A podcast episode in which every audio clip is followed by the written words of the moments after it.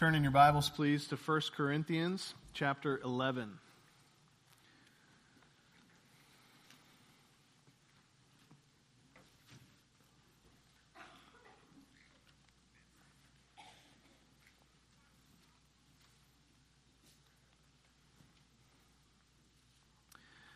First Corinthians chapter 11. We are slowly working our way through Paul's first canonical letter to the Corinthian church. And we find ourselves in the fourth major section of the book, here in chapter 11, dealing with gathered worship, the gathering of the people of God to fellowship with the God of the universe. Paul offers instruction for this gathering. So let's pick up that instruction in verse 17. 1 Corinthians chapter 11 verse 17. The apostle says, "But in the following instructions I do not commend you, because when you come together it is not for the better, but for the worse. For in the first place, when you come together as a church, I hear that there are divisions among you. And I believe it in part, for there must be factions among you in order that those who are genuine among you may be recognized. When you come together, it is not the Lord's supper that you eat. For in eating, each one goes ahead with his own meal. One goes hungry, another gets drunk. What? Do you not have houses to eat and drink in? Or do you despise the church of God and humiliate those who have nothing? What shall I say to you? Shall I commend you in this? No, I will not. For I received from the Lord what I also delivered to you that the Lord Jesus, on the night when he was betrayed, took bread, and when he had given thanks, he broke it and said, This is my body, which is for you. Do this in remembrance of me. In the same way, also, he took the cup after supper, saying, This cup is the new covenant in my blood. Do this as often as you drink it in remembrance of me. For as often as you eat this bread and drink the cup, you proclaim the Lord's death until he comes. Whoever therefore eats the bread or drinks the cup of the Lord in an unworthy manner will be guilty concerning the body and blood of the Lord. Let a person examine himself then and so eat of the bread and drink uh, of the cup. For anyone who eats and drinks without discerning the body eats and drinks judgment on himself. This is why many of you are weak and ill, and some have died. But if we judged ourselves, truly we would not be judged. But when we are judged by the Lord, we are disciplined so that we may not be condemned along with the world. So then, my brothers, when you come together to eat, wait for one another. If anyone is hungry, let him eat at home, so that when you come together, it will not be for judgment. About the other things, I will give directions when I come. This is the word of the Lord. Let's pray together.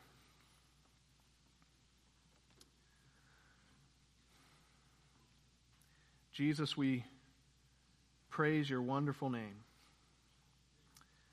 And we want to pause and say thank you for giving us that name the name of Christ, the name child of God, beloved son, beloved daughter. You have, by your blood and by the breaking of your body, made it so that we could be heirs with you, heirs of God, and enjoy all the wonderful blessings of all the precious promises of Scripture and actually be called the children of the Heavenly Father. So we praise you this morning. You didn't need anything from us. You're perfect. You're unchanging. You're holy. You're wonderful. You, you need nothing. And yet, because of who you are, because of your mercy and because of your kindness and because of your great grace and your steadfast love and your faithfulness to your covenant, you poured out that love for us, even while we were still sinners. And so, Lord, we praise you for your love. Lord, we also want to lift up those who are ministering in your name and uh, being sent out by this church. We especially want to pray for Pastor Guy, who uh, uh, prepares this week to, to leave for West Africa. Lord, I pray that you would keep him safe and that you would make him fruitful in the ministry that he is doing there in Togo. Lord, I pray that you would bring him back with stories of your grace and your work and your mighty power in all parts and all corners of the globe. Lord, I pray that as we gather around your word this morning, that we would discern the body of the Lord Jesus Christ. Help us to do that by the power of your Holy Spirit, whom you've given to us and whom we trust is present with us today. Father, we pray this in your name. Amen. Did you know that if you want to get married in a Catholic church by a Catholic priest and have a truly Catholic ceremony, you won't be allowed to take communion unless you actually become a Catholic. Now, I'm not asking that of you, that was asked of me. Uh, believe it or not, these are the types of questions you get asked when you're a 21 year old Bible college student working at the mall on a slow night when the salespeople are standing around waiting to close the store. And yes, it feels even more awkward in the moment than it did for you just a second ago. In our systematic theology classes in Bible college, my professor had been careful to explain the important differences between the Catholic and the Lutheran and the Reformed and the Baptistic traditions and approaches to the celebration of communion in the local church. The debates between advocates of transubstantiation or consubstantiation the nuances regarding the difference between a sacerdotal or a sacramental approach, or a memorial approach, or a sharing in the real mystical presence of Christ were all in the front of my mind because I knew I needed to know it for the quiz. But surprisingly to me, my fellow jewelry store salesperson was not interested in the finer points of theological debate.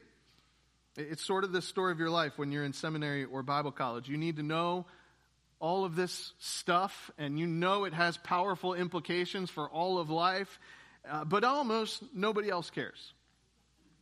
She wasn't wrestling with transubstantiation or whether consuming the host conveys some kind of merit or not. She was offended by her fiance's priest who had had the temerity to suggest that in order for her to take communion at her wedding at the Catholic Church, she had to become a Catholic. My family's Orthodox, she said, but he, his is Catholic. We decided to get married in his church because the building is really pretty. I knew she was speaking to their respective family traditions and not necessarily to any personally held beliefs. Uh, I couldn't believe what she said after that, though. She said, I was so offended after we agreed to pay all that money, I still can't take communion in their church because I'm not a part of their little club. Now, I, have held a lot of jobs in the 11 years that it took me to finish college and seminary. Uh, and I've had a lot, and no, it's not supposed to take that long, by the way. And I've had a lot of similar conversations with coworkers who oftentimes are just trying to come up with conversation that they think will interest me because I'm a student of theology. But there was something about that last little phrase that just burned into my brain like a branding iron. It made me angry. They won't let me take communion because I'm not a part of their little club. Now, I wish I came out looking better in this particular story. I wish I could tell you that I skillfully springboarded from that comment into an exposition of the gospel and that I invited her to reconsider her view of the Lord Jesus Christ and repent and believe right then and there. But as my wife can attest, when I get angry about something, the, the, the, gears in my head just kind of grind to a halt. And uh, I'm sure that's what happened in that moment. And I don't remember exactly what I said, but I'm sure it was probably a little bit rude not all that clever, and not very well received. But that comment did make me angry. I'm not part of their little club. It's not that I'm in agreement with the priests of the Catholic Church, uh, far from it, as you probably could have guessed. No, it's this idea. What burned me up is this idea shared by so many, unquestioned by my coworker, that the celebration of the table of the Lord is just another one of those silly little rituals that we can conform to our own whims and inclinations, like decorating the Christmas tree or singing happy birthday. And behind all of this is a profound confusion about the answer to this question Whose table is it? Whose table is it? Many people, including many professing Christians, don't get it. They don't even ask that question. They don't even know that it's a critical question. But in a lot of ways, if we can answer that question correctly and then let that reality sort of flow into the way that we think about our worship of the living God, and that's going to have a profound and precious impact, blessing the life of God's church. So here's Paul's burden for the Corinthian church and indeed for all who in every place call upon the name of the Lord Jesus, including us. Don't forget whose table it is. Don't forget whose table it is.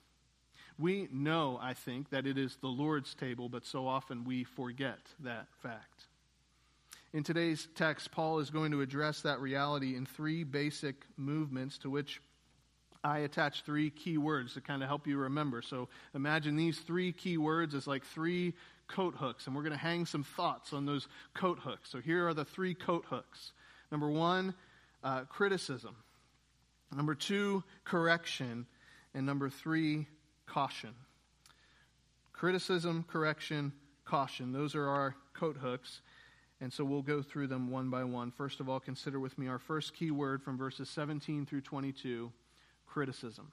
Criticism. Notice that Paul is changing his tone in the beginning of verse 17. If you were here last week, you maybe noticed that.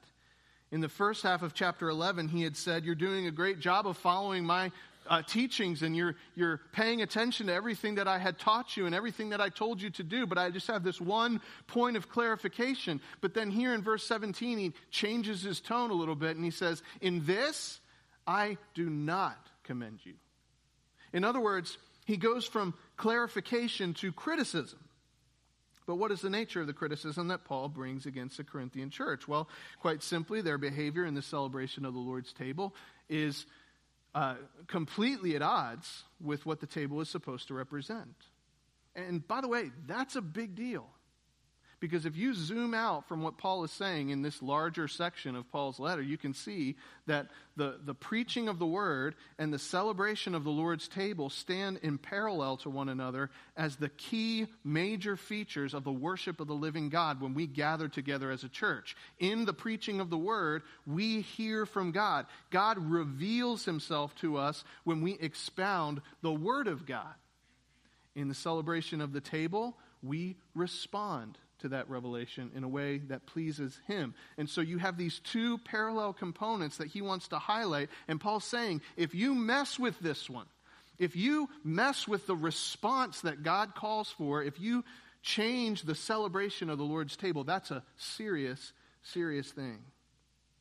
And yet, it's in this moment designed by God to be the most pristine expression of God's great gospel work of redemption, that the Corinthians, some of them at least, had decided to demonstrate that their minds were focused on something else. Notice the presenting problem in the beginning of verse 17. When you come together, Paul says, it's not for the better, but for the worse. For in the first place, when you come together as a church, I hear that there are divisions among you.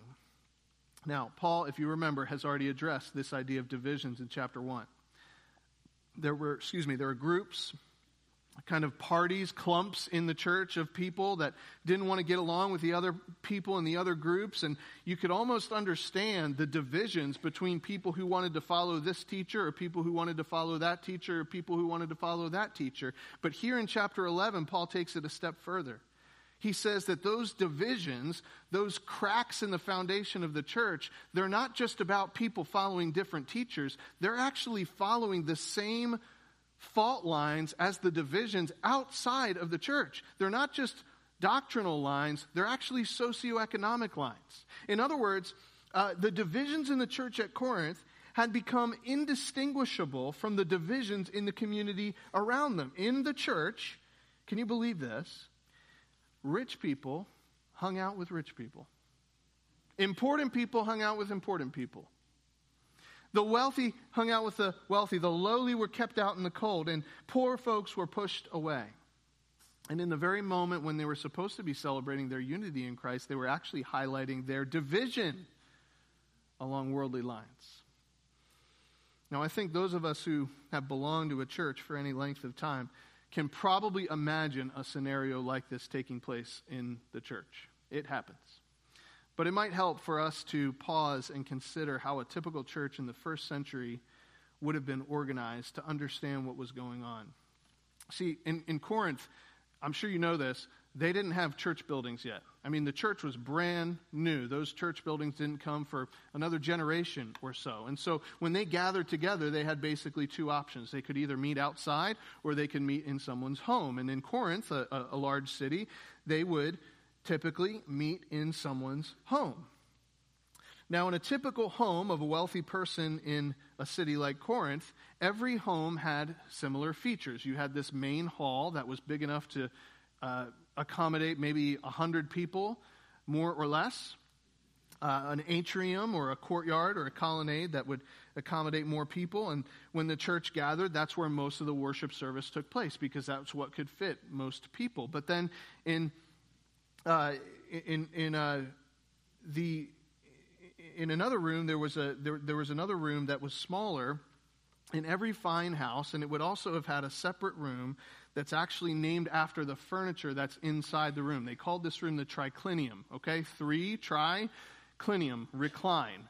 Uh, because in that room there was a three sided table, and people would recline around that table, and you could fit in a typical triclinium maybe 10 or 12 people in that dining room.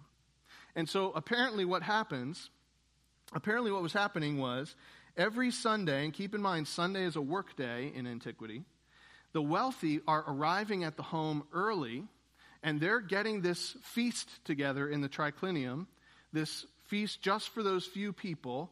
And by the time the poor folks get off work and arrive at the beginning of worship, their rich brothers are already full and already drunk, and those who were considered less than were left out in the atrium to subsist on lesser fare generally made to feel as though they were second class citizens, not only in the city of Corinth, not only in the Roman Empire, but even in the church of God.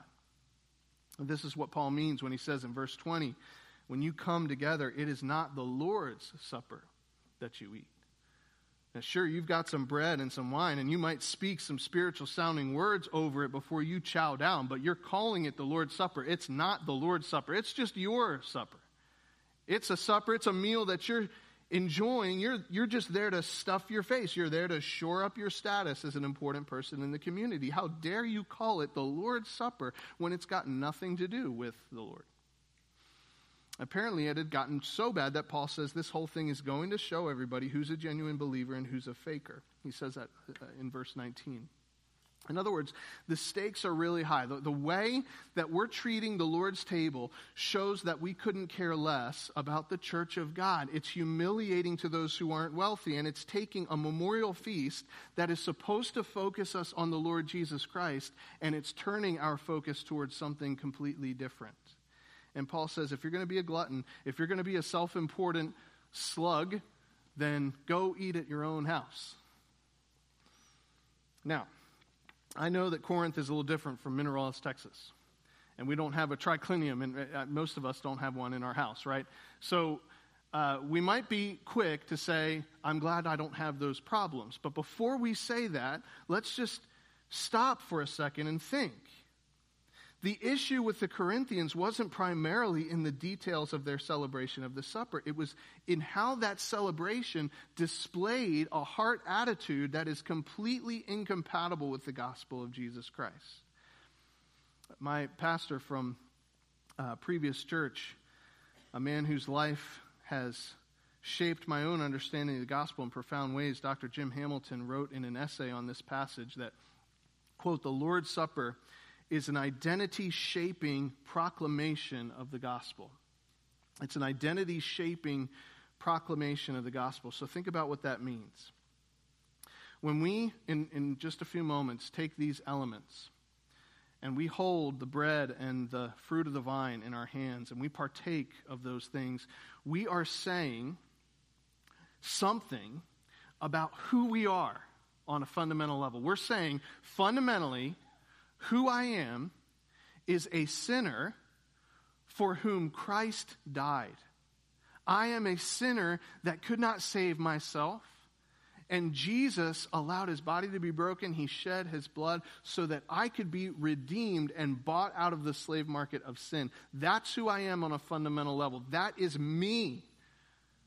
And Paul says that's something different from what you're saying, Corinthians. You're saying fundamentally, your fundamental personal identity is wrapped up in your status in the world.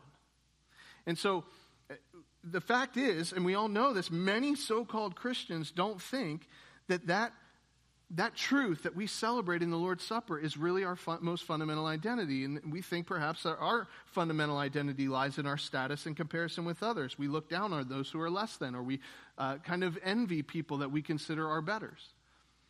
Or maybe we think that our most fundamental identity lies in our passions, or that our most fundamental identity lies in our skills or our abilities, or that our most fundamental identity lies in our family heritage, or that it lies in our net worth.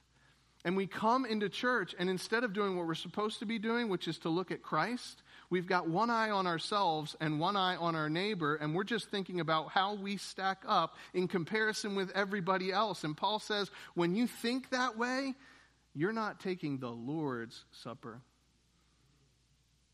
you're taking your own supper.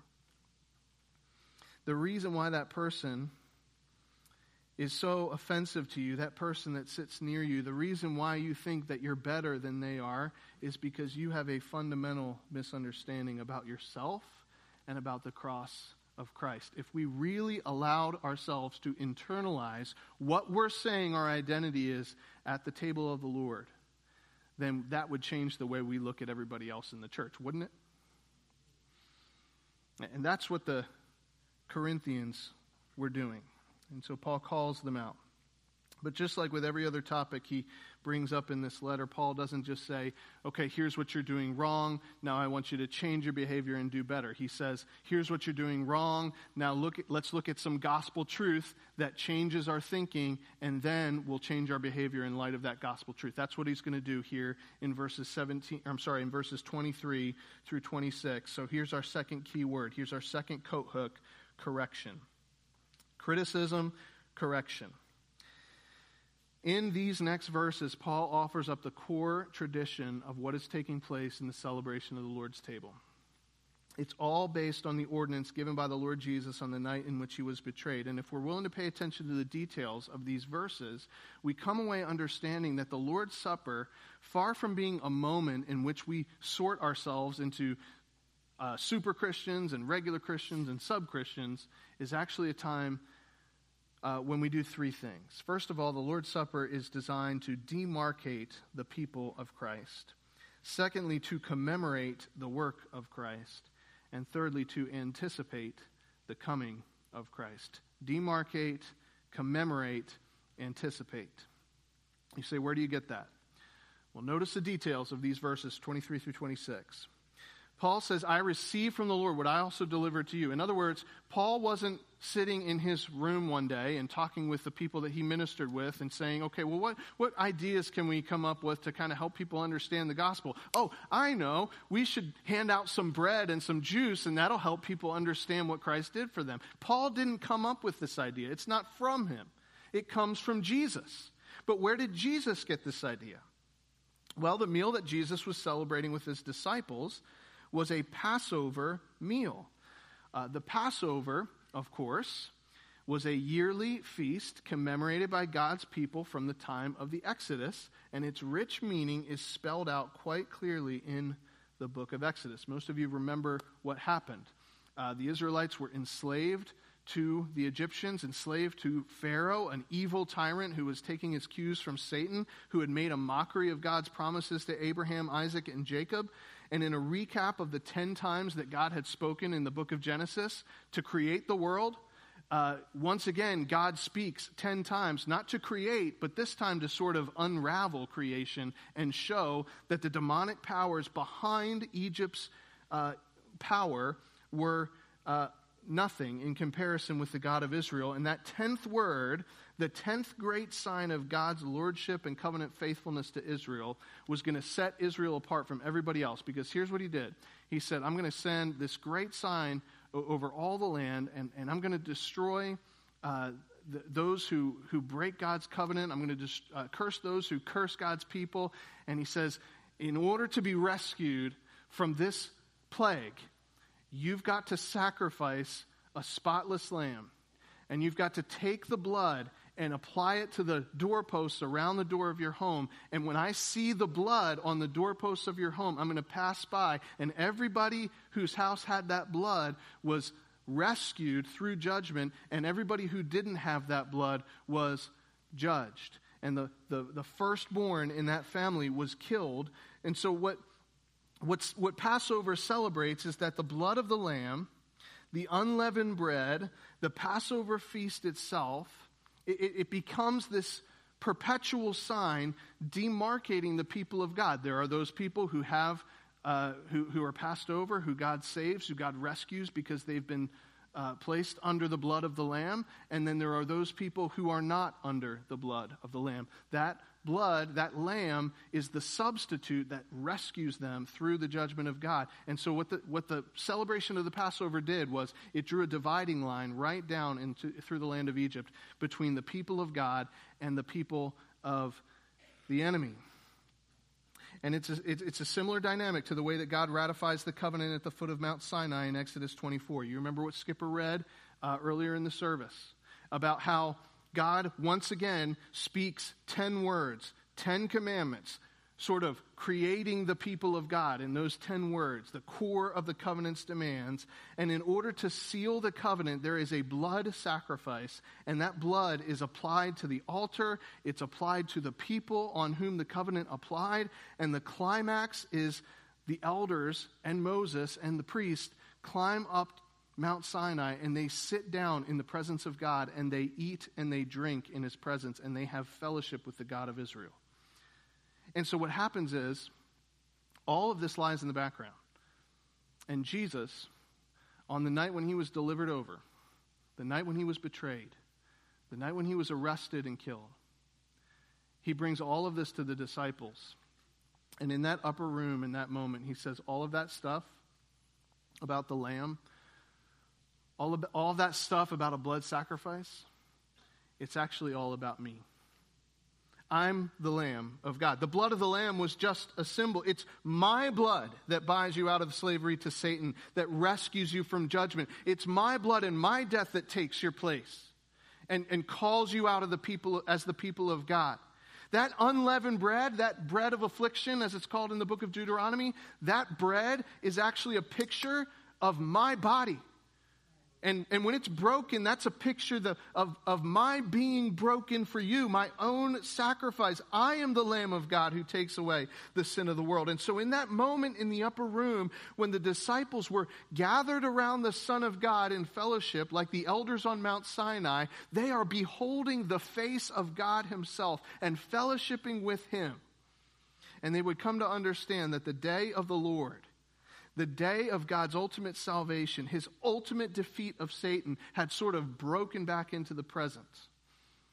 And something was about to happen that would begin to change the world. The Lamb of God would be slain to take away the world's sins.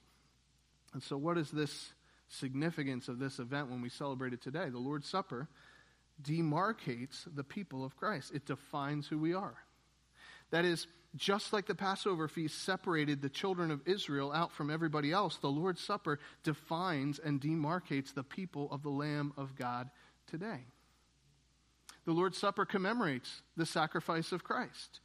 Just like the Passover called to mind the salvation of the Lord, the great redemption that he accomplished in the judgment of sinners and the rescue of slaves, so the Lord's Supper reminds us that sin was judged and Satan was defeated and sinners were saved in the body of the Lord Jesus. We're told in the book of Hebrews that, that we're able to go into the holy place and have fellowship with God through the veil. And what's the veil? It's his flesh, it's his broken body that brings us into fellowship with God.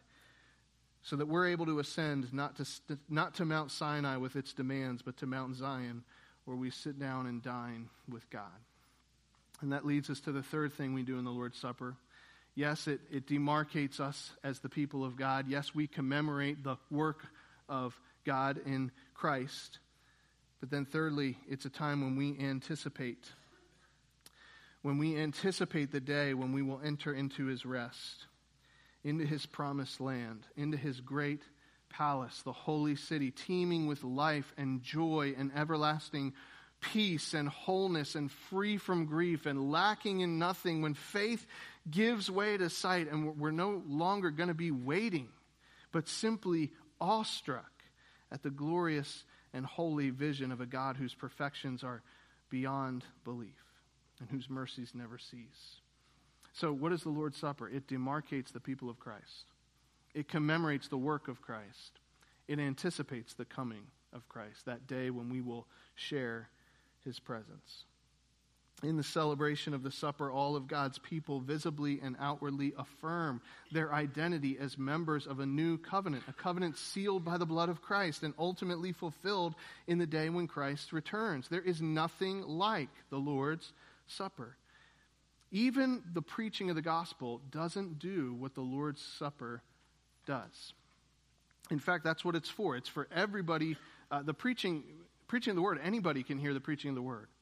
But not everybody can celebrate the Lord's table because the Lord's table is for those who are in Christ. So, what does it do?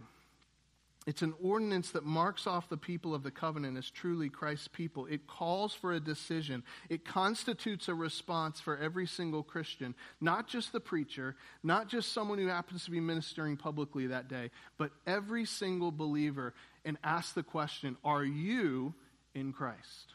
Are you a believer in Jesus? Do you have what we are celebrating in the Lord's table? And it asks us to respond. And that is for everyone, young and old, rich and poor, great or small. So it's this leveling ordinance. It reminds us that we're all on the same level that there are no super Christians and sub Christians and normal Christians. We're all just in Christ, unified and one. And so it is a holy, powerful, awesome ordinance. It is a ceremony that demands our reverence and our worship and, yes, our fear of a holy God. And that leads us to the third key word criticism, correction, and thirdly, caution caution. The Corinthians had failed to appreciate the gravity of the celebration of the ordinance. They, they were actually taking Christ's symbol designed to proclaim Christ's message Christ died for me. And they were using it to convey something else. They were using it for their own purposes. And Paul says in verses 27 through 34 basically, if you do that, if you take the symbols of Christ's body and blood and refashion them for your own purposes, if you mock this meal, if you despise Christ's body, the church, in the moment of solemn, solemn celebration, then you will be guilty of the body and blood of the Lord. You say, what does that mean? Well, it doesn't sound too good, does it? It's not something you want to be. You do not want to be guilty concerning the body and blood of the Lord. So let me be clear what Paul is saying.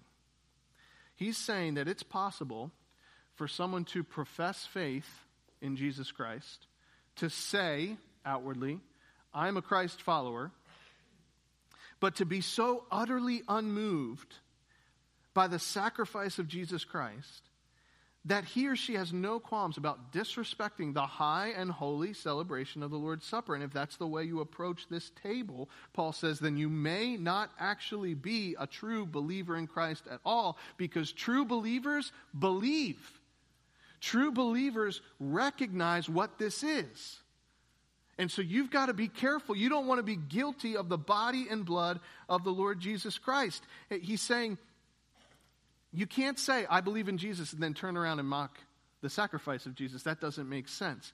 What's more, you're making things worse for yourself because you are searing your conscience against the one thing that brings salvation, the broken body and the shed blood of the Lord. So, in other words, you're guilty of the same thing that the chief priests and the scribes are uh, uh, in sending Jesus to the Roman guards to be killed. You're guilty concerning the body and blood of the Lord. The writer to the Hebrews speaks of this in Hebrews chapter 6. He says, if you're doing this sort of thing, you've tasted the heavenly gift. In other words, you've heard the gospel and you've actually participated in the celebration of the Lord's table. And, and if you're that person and you still say, I don't believe, this, isn't a, this is actually just not meaningful to me at all, then what you're doing is you're like re crucifying the Lord of glory. He's not saying Jesus goes back and suffers a second time. He's saying you become guilty of the body and blood of the Lord, and you are eating and drinking judgment on yourself because you're making a mock of the one thing that saves you from sin. So instead of the Lord's Supper being a blessing, a reminder that you're no longer a slave to sin, that you have access to God through the veil, the flesh of Jesus, that you will one day dine with God in the new creation, it becomes actually a condemning ordinance for you. And it will bear witness against you in the day of Christ. In other words, if you're not a believer in Jesus, if you don't bow to him as your Lord and Savior, if you're not a Christ follower, then don't partake of the Lord's table. Don't make a mockery of the body of the Lord and his shed blood. Because if you do that, what you're doing is you're making things worse for yourself. You are mocking the judge of all the earth, and you are mocking the one thing that Christ has provided so that you can be saved and rescued and welcomed into the kingdom of God. Don't do it.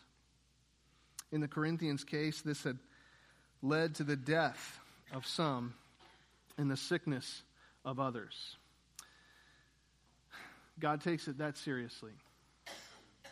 In the book of Revelation, the Holy Spirit warns the church of Thyatira along the very same lines. Uh, the church of Thyatira, there in, in the book of Revelation, there, some of them are following the teachings of a false teacher, a woman who I'm not sure specifically what she was teaching, but she was spreading lies about the gospel, and many had been carried away. And so the Holy Spirit warns the church in Thyatira and says basically, if you don't repent, I'm going to throw you onto a sickbed, and those who follow this false teacher, they're going to be killed.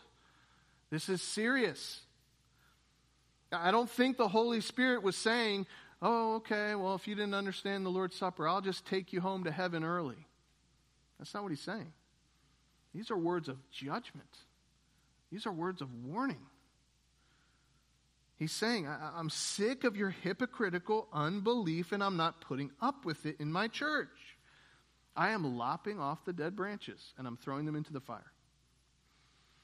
And Paul says the same thing had actually taken place in the church in Corinth. There were some fake believers who were partaking of the Lord's Supper, but they were not the Lord's children. And God had said, You know what? I have watched this for long enough. I am done. That, that's why I warn you every time we take the Lord's table to examine yourself. Because this is a serious, serious ceremony, a serious symbolic meal, not to be taken lightly. So let me be really clear if you're not a believer in Jesus Christ, you know we are glad you're here. Our whole goal is to tell you what Christ has done so that you might be saved, so that you might be forgiven of your sin, not because of works of righteousness that you've done, but according to his mercy, because what Jesus has done. The only qualification for you to receive that is you've got to be a sinner and need it. That's it. And it's received like a gift. It's just a gift. It's a free gift. You just believe it. You just receive it. But if that's you, if you're not believing, then do not partake of the Lord's Supper. It's only going to hurt you. Because, and I say this because I care about you, if you do that, you are, what you're doing is you're testing God. you are putting God to the test, and that's not something you want to do. You'll find out He doesn't play games. He is merciful and gracious, and He shows steadfast love to a thousand generations, but He will by no means clear the guilty. And if you make a mockery of the one thing that can save you from your sins, the broken body of Christ and His blood, then you are asking for judgment. And Paul says instead of inviting the judgment of Christ, why don't you exercise a little discernment for, to, toward yourself? If we would judge ourselves, then we wouldn't be judged. That's what he says. Now, I don't think Paul means to say, just by way of clarification, that if you're a believer, you shouldn't take the Lord's Supper until you've remembered every last little sin that you've done the last two weeks. And if you forget even one, then you're going to like be struck by a bolt of lightning as you walk out the door. That's not what Paul's saying. Sometimes we get a little overly introspective in our celebration of the table. No, what he's saying is look at your life and ask yourself, am I truly in the faith? Am I really discerning the body and the blood of the Lord? Is this my testimony? And by the way, one of the ways if, you're, if that's you, if, if your faith is just weak and you're just kind of limping along and you're struggling, one of the ways that God strengthens feeble faith is in the celebration of the Lord's table. I can tell you from personal experience, there have been many times I've come to church discouraged, confused, and then I, we've had this moment of decision where it's like, do you believe in Jesus as your Savior? Do you believe that He died for your sins and rose again? And I just had this thought in, in my heart. The Holy Spirit bore witness with my spirit and said, Yes, I believe that. You are a child of God. And it sort of resets us. It reminds us that the Christian life flows out of the work of Christ and not our own ability to measure up. See what Paul is communicating to the Corinthians when he offers this sharp criticism, this clear correction, this word of caution is that believers in Jesus need to just remember whose table it is. That it's not our table. It's not a table that belongs to Indian Creek Baptist Church. It's certainly not a table that belongs to Pastor Jake. It's not a table that belongs to you or me. It's Christ's table. And in just a few moments, I'm going to invite you to examine yourself and then we're going to partake of the Lord's Supper together in unity as the body of Christ. That doesn't mean that you have to be a member of Indian Creek Baptist Church in order to enjoy this celebration with us. What it means is that you are a believer in Jesus Christ and you've made a public profession of that faith by being baptized according to the scriptures. It means that you're really a believer and that you your testimony is that Christ's body is broken for me and his blood is shed for me. And what, what we need to remember is that this ordinance doesn't belong to anybody but Jesus. I don't have the authority to keep you from the table if Jesus welcomes you, and I don't have the authority to invite you to the table if Jesus says to stay away because it's his table. I don't have the authority to make this about something that it isn't. It's not something we customize to fit our agenda, it is Christ's table. And so, what I want to do right now is invite you to just remember that for a moment with me. So, would you bow before the God of heaven and just take a moment to remember the body and the blood of the Lord Jesus Christ with me for just a moment? Father, thank you for inviting us into your banquet hall and for laying out a great feast that we might partake. Thank you for giving us access to your family through the blood and the body of the Lord Jesus Christ. Lord, we pray fervently right now for any who are in this room who are not in Christ, any who do not embrace the sacrifice that Christ had made.